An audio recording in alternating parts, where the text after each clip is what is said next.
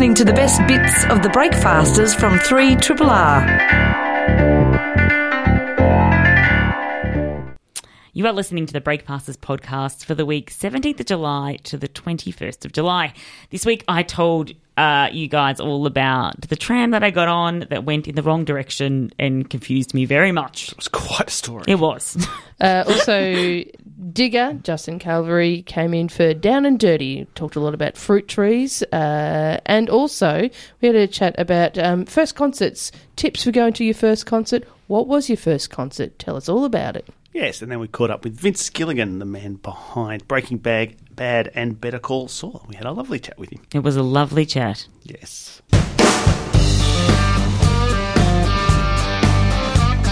Triple R, not for everyone, for anyone. Dirt, dirt, dirt. It's where you grow your plants. Dirt, dirt, dirt. Hey, you got some on your pants. Can you stop saying about dirt? I feel like that's Every your time. that's your internal monologue, Jeff. You're on Breakfasters. It's time to get down and dirty with Justin Digger Calverley. How you going, Digger? Good, good. Morning, all. Morning. How are we? Oh, a lot better for hearing about the 55 times you've broken every bone in your body. that was almost It was a segment sickening. in and of itself. It was. The stuff you don't get on air. Yeah, uh, the gold. Yes. Just a, just a dickhead, really. yeah. yeah, most people, you know, Mum always used to say as kids, avoid the danger, and I used to just find it. you, yeah, apparently so. Yeah. Have you ever broken a bone whilst pruning a fruit tree? Oh, there's a nice segue. Thank Jess, you. that is 9.9. Thank you.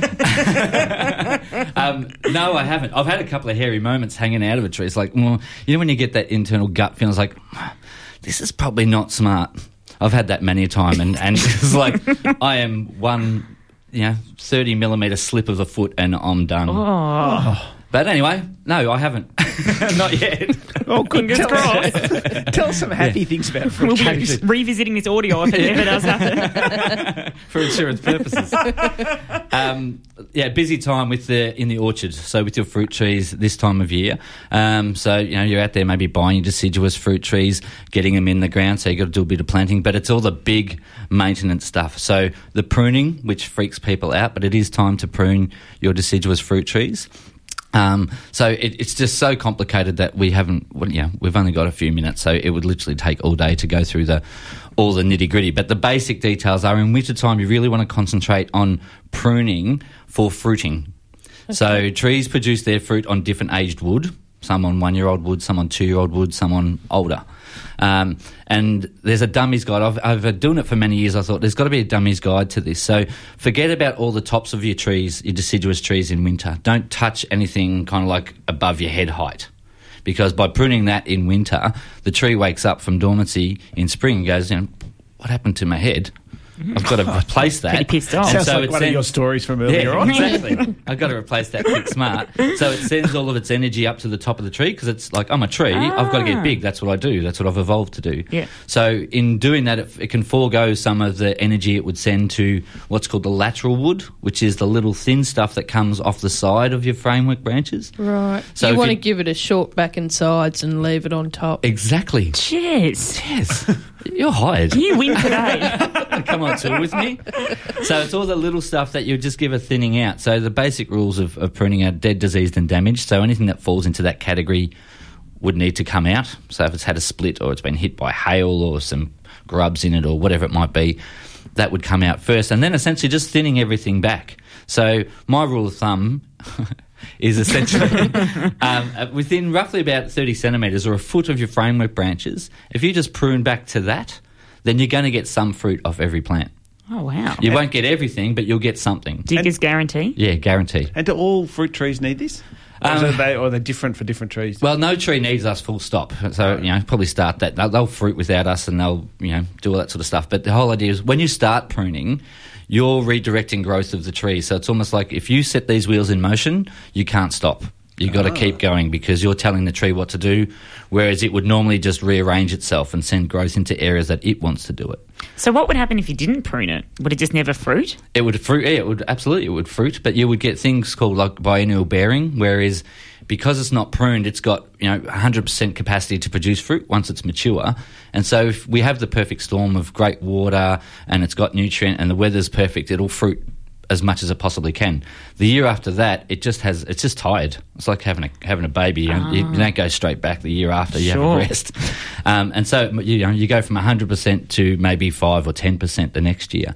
So for a lot of people, especially if you think commercial orchards, they can't have that. You know, they've signed their contract with Woolies. Woolies want their 100 tonne of apples, so they can't have a year off, and you need your income. So in, even in the urban orchard, you want to get a steady crop each year. So by pruning some of the fruiting wood off, it can never reach 100% capacity. So you're taking at least 30, 40, 50% of the fruiting wood off each year.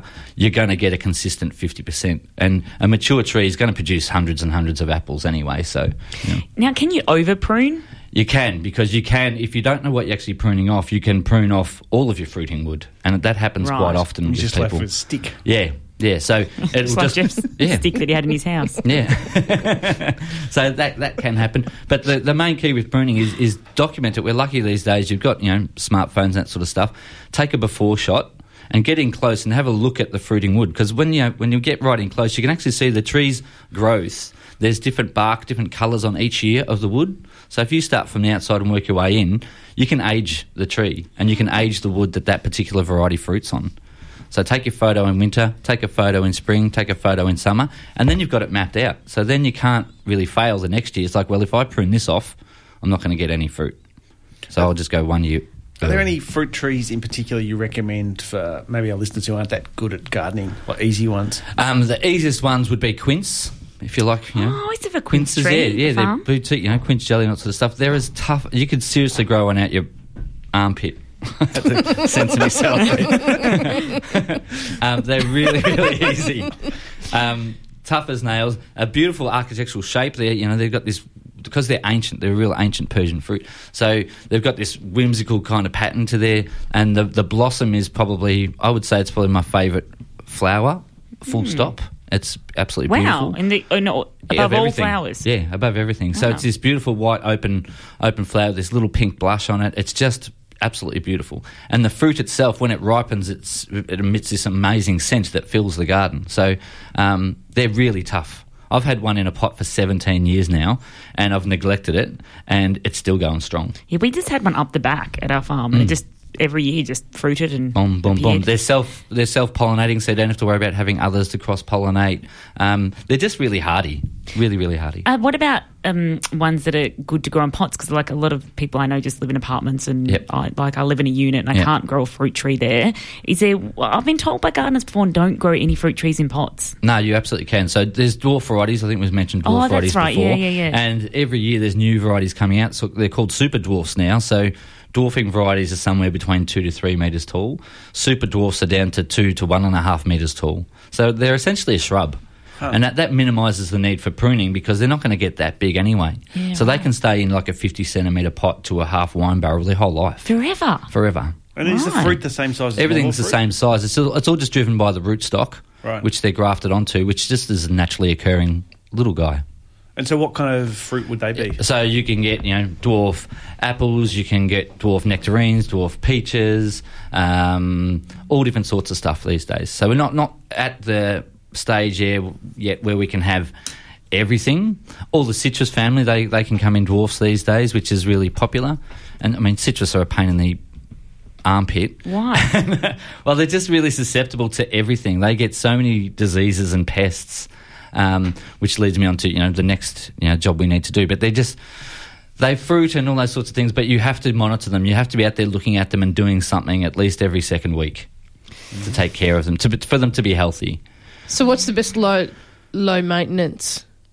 Lo- fruit tree? absolute low maintenance would be the pome family, which is apples, pears, quince. They're way great. easier than your stone fruit, so apricots, peaches, nectarines, because again they have higher maintenance regimes. So one of the next I'm things going to we get a pear tree. yeah. Then I'll put a partridge. hey, Dee, without wanting to derail you, we've just got a message from Kerry Yep. wanting to know the best way to dig up a tree stump. Uh, I only have a shovel, no pickaxe. Ah, okay, that's that's difficult. um, with just a shovel. So you, you start at the, you know, it depends on how big it was, but you've got to start at what we call the drip line. So as wide as what the canopy was, start digging out there. Um, did she say what species it is? No, that's all I've got. Yeah, okay.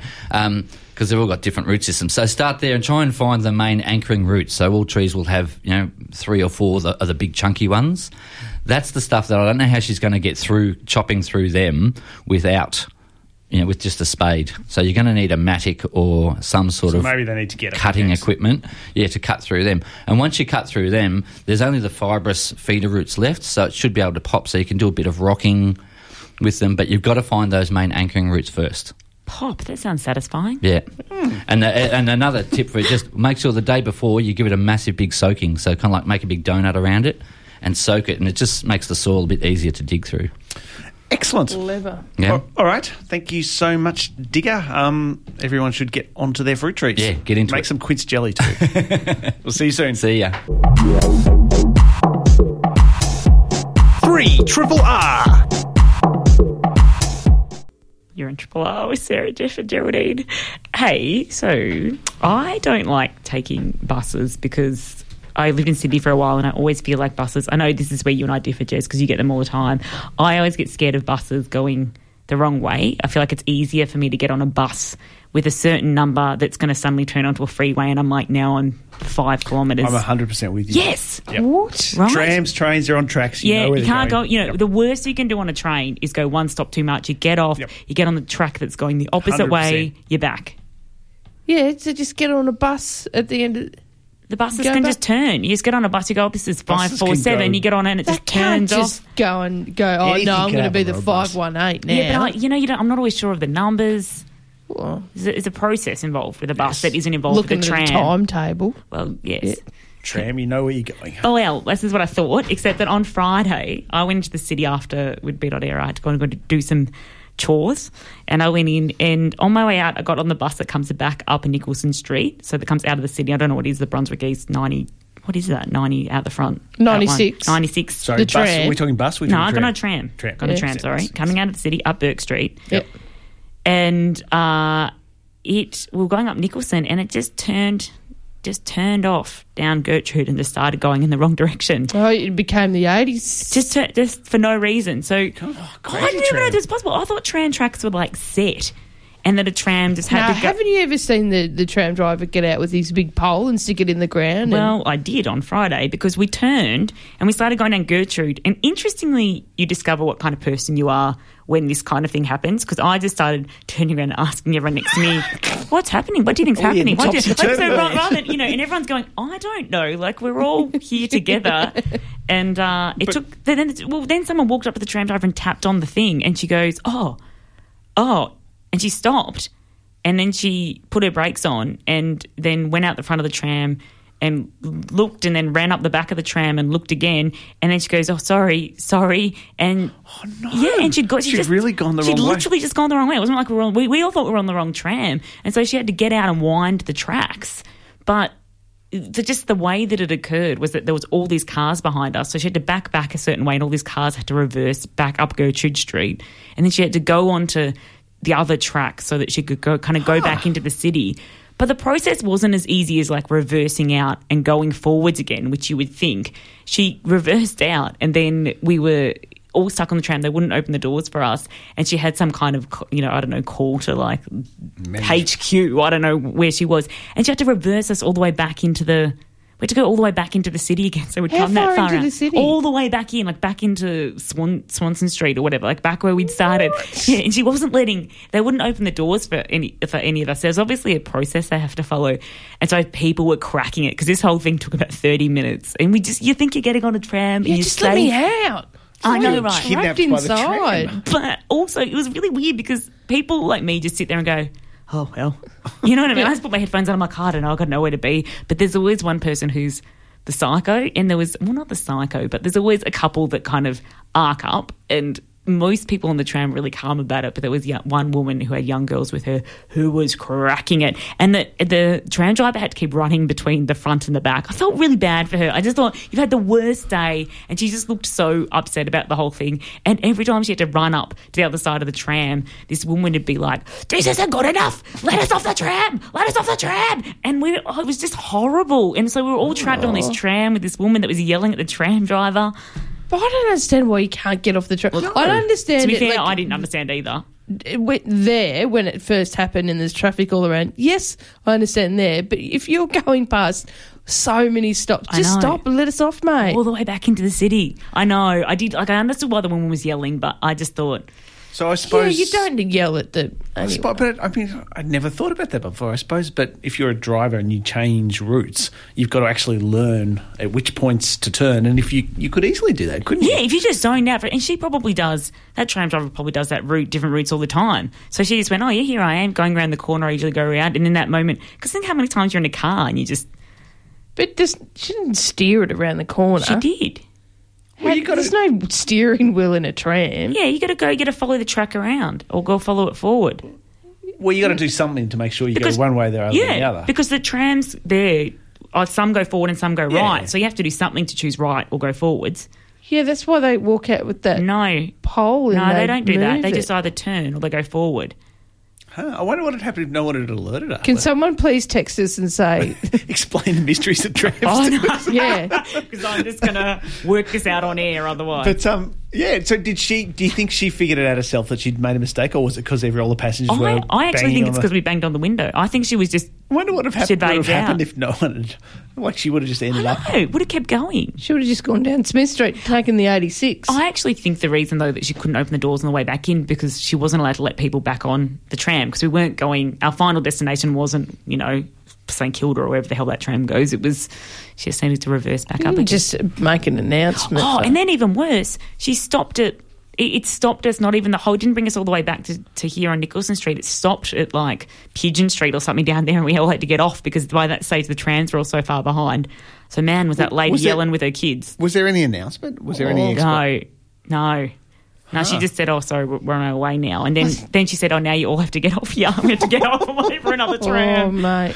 That's the frustrating thing is the, the unknown, though. It's like you, you just want a simple explanation. I explanation. know, I know. It's I- like once you know, it's like, oh, we can't do it because, you know, the doors won't open on this side or whatever it is. You go, okay, I understand. Yeah. But it's that lack of communication with public transport that is just so highly frustrating. I wonder if you were trying to steal a tram, how far you could get with it. oh my god, that's a really good point. well, there was that 16 year old. Was he 16? Years ago, there was a young boy that, was it? Yeah, yeah. Stole that- a tram. Yeah. Well, he just, the driver got, and he just Hopped in. Yeah, he got in the drive. He wanted to be a tram driver. He was young, like a teenager, and he, he stopped at the stops and everything. Though he just wanted to have a Stopped go. it. So how did he know what to do? oh, he's just I don't know. Well, when you you're a just fan, it out. probably didn't know. Probably no one noticed. That's awesome. yeah, yeah. You just you just got in and he missed a couple. People were like, "Oh, the stop there," and he goes, "Oh, sorry." This is years ago. At what point were people like, "There's a 16 year old driving the tram"? People are just After sitting there saying to each other, stops. "He does look a bit young," but I suppose he knows what he's doing. This is what I've discovered about humans. We just kind of go, "Oh yeah, Somebody But then I think, what's like, happening. all right." Yarra Trams, you know, said when he's old enough, he could have a job. Oh, I reckon they he'd be at that age They now. didn't I fine wonder- him. Well, I think he got into a bit of trouble, but they said at the end of the day, it's, it's just nice to have a fan. yeah, well, don't steal trams. Ding ding. And uh, thanks to all the former tram drivers, etc., that contacted us about why that may have occurred. Yeah, There was many reasons, mainly to do with electronic scheduling. yes. Oh. Yes, they no, they didn't explain why how it could have gone off the tracks, but that anyway. Seems to be more to trams than meet the eye. Three. Triple. You're listening to Breakfasters here on Triple R. Uh, like we said earlier, just talking about them, Bobo Royale is coming here to play. Some lucky listeners won. Some double passes come along.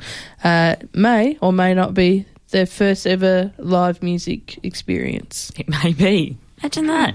Imagine, that'd be a, a That'd be a good, good first time. Yes, I reckon. all thanks to us. yeah. Uh, but maybe um, want to talk about what's some what's some tips for you know going to your first ever concert. Um, uh, you know, for example, um, like where where's the best place to, to stand, and like if it's an, you know, an, a thing that's not seated. Do you know someone who's going to their first ever gig? Like, Uh, have your niece or nephew been to like their first kind of live show yet? Oh, I took I took um, my niece. She come she came here to see um, Julia Jacklin, Oh, which was really great. Yeah, so I thought that, that was a good first time experience. But other than the Wiggles, I Just going to say because I feel like a lot of kids now go to their first ever gigs, like you know, be like one of those At crybaby sessions. Yeah. yeah, yeah. and the first ever gig is like when they're two or something. And I think it's also more common to go to like big pop concerts when you're younger. I remember that kind of being out of our reach as kids, you know, just because it was expensive. it wasn't something that, like, you know, my mm. parents wouldn't take me along to see, See, Mi- Miley Cyrus or something. But I feel like there's more of that kind of accessible pop music for younger people now. yeah, I do remember going so? to see Split Enz when I was a little boy. Yeah, right. And um, my only memory of it was, my God, this is so loud, it's hurting my ears. Oh, I want to really? go home. Isn't that funny? Who- Did you go with your parents? Was it a family thing? I suppose I must have gone with my parents. I can't remember. I suppose I must have because I would have been too young. But it was just along. like it was. Um, well, you know, I like the music because they were a very catchy band, particularly you know, like if you're a kid. They're so and they're very colourful. Yeah, you know what I mean. Like, but I just had no. I can remember thinking, why do adults like this? This hurts. This physically hurts. It's probably Wow. illegal now for a little kid to be. you probably yeah. have to have those little muffs over your ears. Yeah, you got it. Well, there's there's one tip: take hearing protection. You know, Yeah, that always helps if you're a little thing. Yeah, Uh. I remember the distinct awkward feeling though. Like so many of my first live uh, music experiences were because they used to have these underage shows, which I've spoken about before, Mm. called De- Detention and a Fruit Bowl, Oh. and uh, they happened at like the local kind of pool. Like you know Ashburton pools, Yeah, and there was yeah, one yeah. kind of further out as well in Eltham, and uh, you just go and it was five bucks, and you know we still get drunk beforehand or whatever, yeah. but you know, and you'd go and there was one room that was for dancing. So dancing, so there'd be like a DJ and a smoke machine in the other room. There'd be like a bunch of Yes. bands, and there was like Magic Dirt Oh, and played exactly in the living there. end. Yeah, Yeah, they were, but I it was called something else in Albury. Freezer. They were run by Freezer, Yes. which is the yeah. Maybe that's what we called them. Yeah, yeah. Uh, and that was that was so. I didn't realize how lucky I was at the time. Like I was watching these bands like for five bucks, and I think Yeah. maybe Like regurgitator, yeah, and- and regurgitator, um, yeah. It was it's kind of unbelievable now. But I all do distinctly remember not knowing what to do with my body the first time I was standing in front of a band. Do you know what I Oh, mean? yes. Mate, I going- still have yes. that. yeah. I still have it. I do. well, I don't know. Uh, do I dance? Do I? Do I not? I spend Uh. a lot of time looking around at other people. I think and- I established Yeah. that you awkwardly tap your foot. is what Yeah, you do. I- Ah, that's Do a you good tap tip. your foot? I feel like Yeah. that's well, well, that was what I did. yeah. oh, well, that's a, that's a good thing That's to a do. thing. Or maybe if uh, you- you're tall, so you can stand up the back and, And nod your tap. head yeah, occasionally. nod. Yeah, that's all right. I, don't- I Seem to be do. dying. Do you want yeah, some you're water? right. I gave No, him it's all right, some. it's all right, all right. I think you probably should have some. you can you get out. I'm really if worried you you're need going to die on Yeah. air, and I can't deal with it. I can talk. I don't about, need that in my life. I can talk about my first concert, which is um, I went and saw John Williamson. oh my god, did you? That is Yeah. the most country thing. I love it so much. Was it because your parents wanted to go? Oh yeah, yeah. And um, it was like we went as a family, except my older sisters didn't go because they were working. Like they were, you know, 14, 15, 16. Yeah. So they, you know, had to work. And I remember trying to make them jealous that I was going to see Oh, that's so cute. John Williamson. Did they I care? no, not at all. like I remember going, ah, I get to go see John Williamson. They're like, oh mate, you. yeah. I could not give two hoots, and I had the best time. I loved did it you? so much, you know, because it was all. It's almost like um, Kids you know, music as yeah, well, yeah. stuff. It's all fun. Like rip, rip, wood, sang along to all of it, and then during the um during the interval, he just sat on the end of the stage, and people lined up and got things signed. He did autographs, and I like obviously didn't have an album or anything for him, so, so I just took up a. Mum gave me a beer coaster. And I took up But a it's the beer most John. Williamson. So I had this signed beer Oh my coaster of John Williamson. For, Didn't he have an album that the front was a beer coaster? Am I making that up? That you got a beer Oh. coaster? if he didn't, he should have. yeah. I feel like that, yeah. I thought you could him. use it as a beer coaster as well. Maybe. Maybe he got the idea from you. Maybe. Maybe. And saw then that the and thought, oh, that'll make a great album cover. Yes. the first concert I went to as um, without parents, like when I was sixteen, I went and s- caught the bus and went and saw Bon Jovi at Olympic Park in 1994. Oh, that would have been peak Bon Jovi. Yeah, it was, and I wasn't a fan. like, but my um, my best friend at the time was a massive fan, like a member of the fan club. So we got like um, wristbands to go in- in the front part, and we were in like the Oh my second god! row. Are you serious? Yeah. Did you touch his hair? No, it wasn't that close. I was close enough. I remember explaining it to people at the time. I was close enough to see the red tab on his jeans. Wow. That would have been so expensive back then too. No, oh, was it? Maybe it was because we had to catch the bus, and then um, like they have these tour things. Like you get the bus from you know Wodonga, and then it drives to the concert, and then drives you back that night. Yeah. And it was a, quite an effort to convince Mum to let me to go because she was like, "What?" I'm like, "Oh, it's Bex. It's for her birthday. Otherwise, Mum has to go." And she goes, "All right." So I convinced her to let me go, and then and so Mum had to come pick me up at like three o'clock in the morning after you know. That's all right though. And then, um, and I got my ears pierced on the way back. Did you? Were you allowed to get that done? No, no, my friend just got a pierced. Oh no!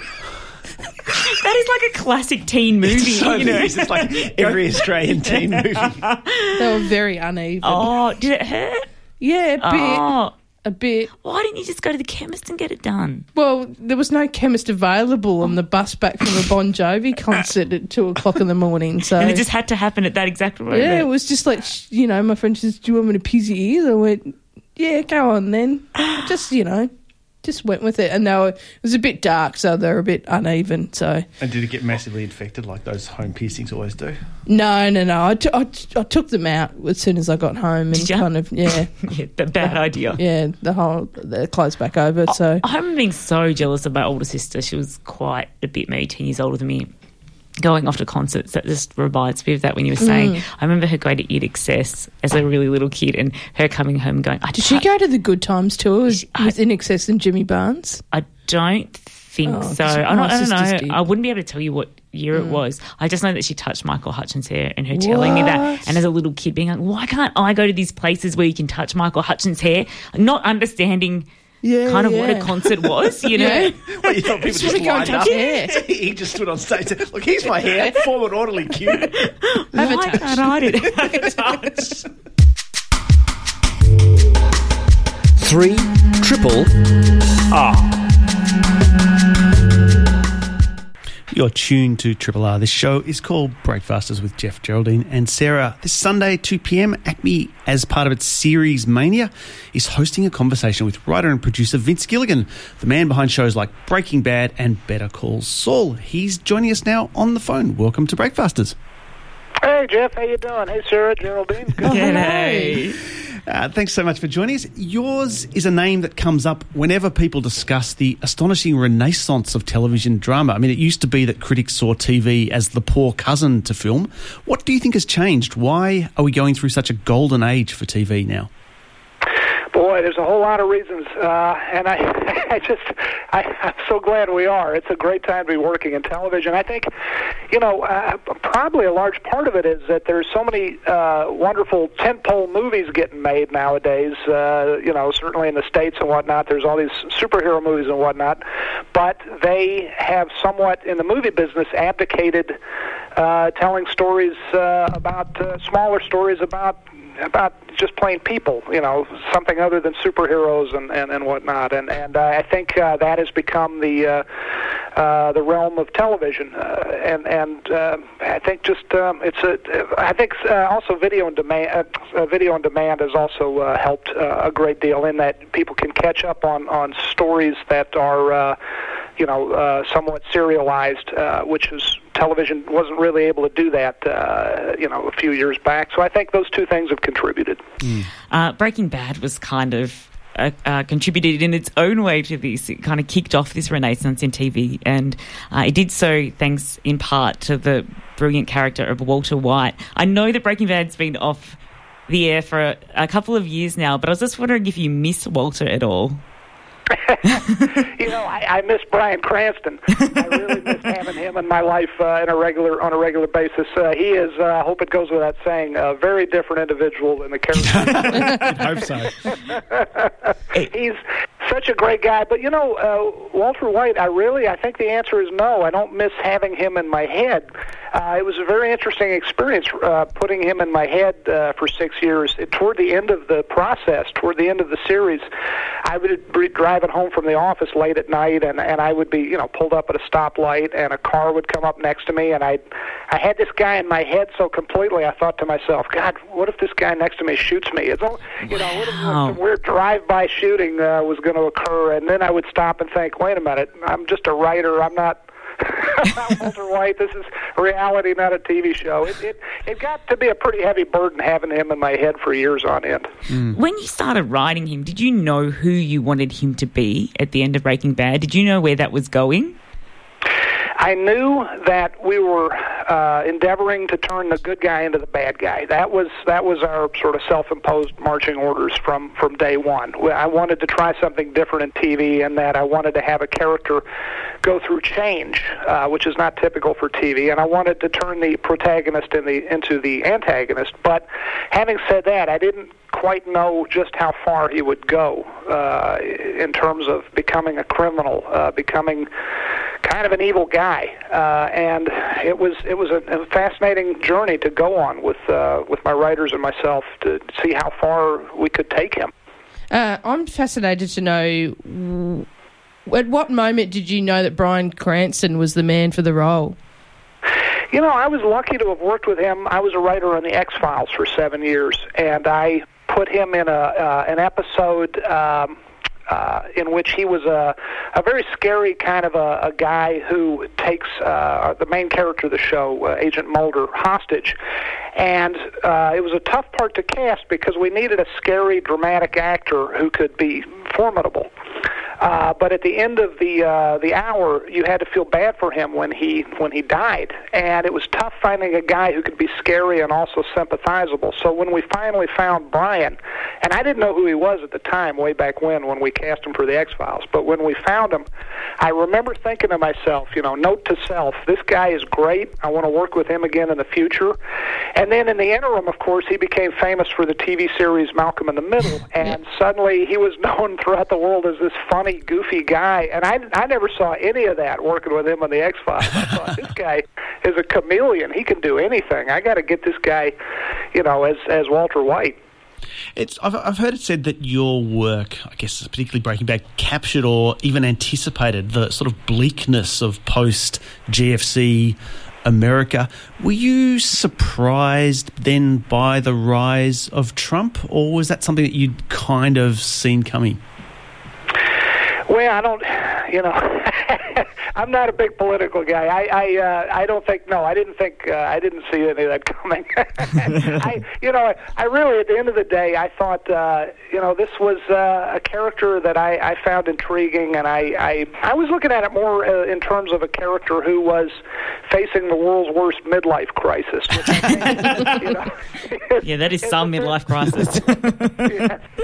I was thinking in terms of something people can sort of universally, uh, uh, you know, feel feel for, feel you know, you know, understand sort of across uh, different boundaries. I I wasn't uh, thinking in terms of topicality, but no, I, I don't think anybody saw quite saw Trump coming. I certainly didn't. Um, you, we made a point before that Bryan Cranston played Walter White in a way that allowed the audience to gain a great sympathy for a really ostensibly evil man in the end.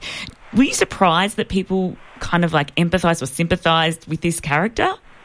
I am still surprised. I'm, I'm, uh, and I think it's wonderful. And I never argue with folks when they say to me, "Why are you so so tough on Walter White?" Because I'm kind of known to be less sympathetic toward him than than most fans. I, I feel like this was a a character who uh, a person well it's not a person he's a character but if he were real this is a guy who who squandered a great many opportunities along the way to not be a criminal and to to uh, accomplish the goals that he set out to accomplish without you know breaking the law and hurting his family and and and hurting his loved ones. And and so I'm a little less sympathetic. My own mother of all people my sweet my sweet uh, uh, little mom uh, uh, Gail Gilligan back in uh, Chesterfield uh, Virginia is much more sympathetic to this guy than I am.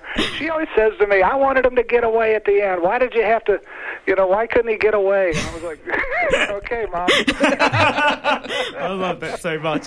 Uh, we're now into the third season of Better Call Saul here in Australia, and that, that is a show that's a prequel to Breaking Bad, and we see the trying to transformation of Jimmy McGill into Saul Goodman, who was uh, the very well known lawyer in Breaking Bad. Why did you choose Saul as the spin off character of all the characters from Breaking Bad as the for the prequel?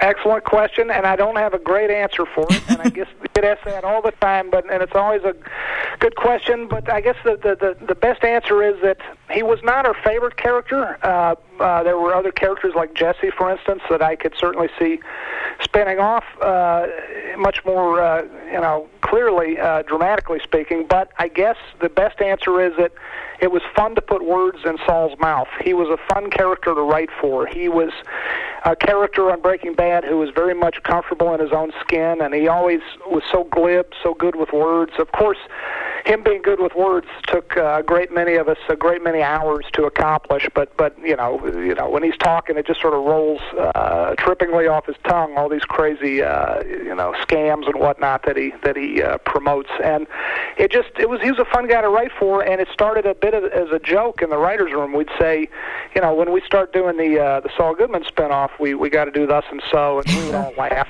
And then suddenly we we made the joke so many times that we thought to ourselves, maybe we better seriously think about this. Maybe we should try it. It's been such a beautiful, kind of slow moving series. How far do you want to take Saul's story? Do you know yet? Well, he has to become eventually uh, Jimmy McGill, the character in Better Call Saul. Uh, uh, Saul's precursor has to eventually become Saul Goodman. We we know that, and it's going to be in our in our minds a, a sad day when that happens. Uh, a bit of a a bit of a tragedy, uh, and. So we know we have to get there, but we've also uh, hinted to the audience that there's a life beyond the Breaking Bad era. We've got these uh, black and white uh, teasers we put at the beginning of, of our three seasons uh, thus far, and, and they show a time after the, the whole events of Breaking Bad uh, where. Uh, a guy named Gene, who used to be Jimmy McGill, who used to be Saul Goodman, is now, you know, living his third life, uh, his third uh, identity as a as a uh, the manager of a of a uh, franchise bakery, uh, Cinnabon, and so we we figure we got some more story left. Uh, you know, after he becomes Saul Goodman, Well, you know, we got we've got we got to figure out uh, where where it goes after Breaking Bad. Mm, You are pretty much responsible for some of the greatest characters ever been on TV. Is there a character in TV land that you wish you had written? You know, this is going to sound like a very strange answer, but I don't know if you get the uh, the Andy Griffith show in Australia. Uh, but the char- the character of Barney Fife, Deputy Barney Fife on the Andy Griffith show, I really think is one of the all-time great television characters because he is so self-deluded. He he is this this little man in this small town who who has visions of grandiosity uh, for himself, and I I just always tickles me every time I catch an old episode of that show. I think to myself, the combination of the writing and then the uh, the the work the actor Don Knotts did playing that character just always tickles me, and he's a very very uh, very rich, complex character. And I, folks who are listening are going to say, "Was he out of is he off rocker?" I'm, I'm serious. I'm 100 percent serious. It's a very very complex character. I think. Uh, Breaking Bad and Saul share the same universe as we've been talking about. How much of the behind the scenes team is the same? Have you been able to like assemble a crew and then just keep them moving on to the next project? That's exactly right. A big part of the reason, back to the question of why why a spinoff or why a Saul spinoff. Partly it was to keep everybody working as much as we could. We, we have these one this wonderful crew in Albuquerque, New Mexico, that we we didn't want to part with. We didn't want to say goodbye to. So we figured, you know, let's do a spinoff, and we've we've kept as many of our folks uh, from Breaking Bad as possible.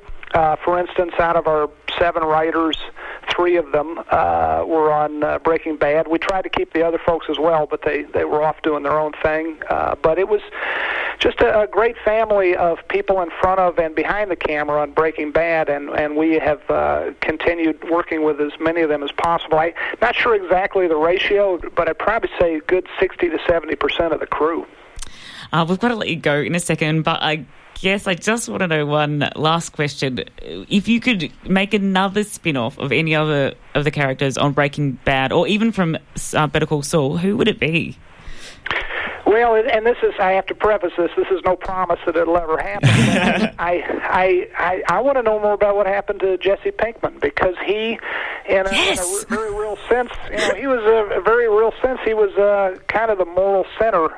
Or uh, certainly a moral center uh, of of Breaking Bad. He became, uh, you know, Walter White's conscience uh, at a certain point, if you will. And I, he was such a great character uh, because of Aaron Paul, who played him, who did such a wonderful job. And Aaron Paul really is the sweetest guy in the world, one of the best actors there is. I would love to work with him again, and I'd love to see that happen. But I, I, I don't want that misread as a promise that will happen. I, I, sure, I sure would like to see that. Yeah, headlines everywhere now. So Um, the session is this Sunday, 2 p.m. at ACMI. It's part of Series Mania. I do believe this session might be sold out, but you can get tickets for a range of other um, ep- ep- sessions in the series. We've been talking to writer and producer Vince Gilligan. Thanks so much for joining us on Breakfasters. Thank you, Jeff, Sarah, Geraldine. Great talking to you guys. you too. Thanks, Vince. You're listening to the best bits of the Breakfasters from 3 Triple R.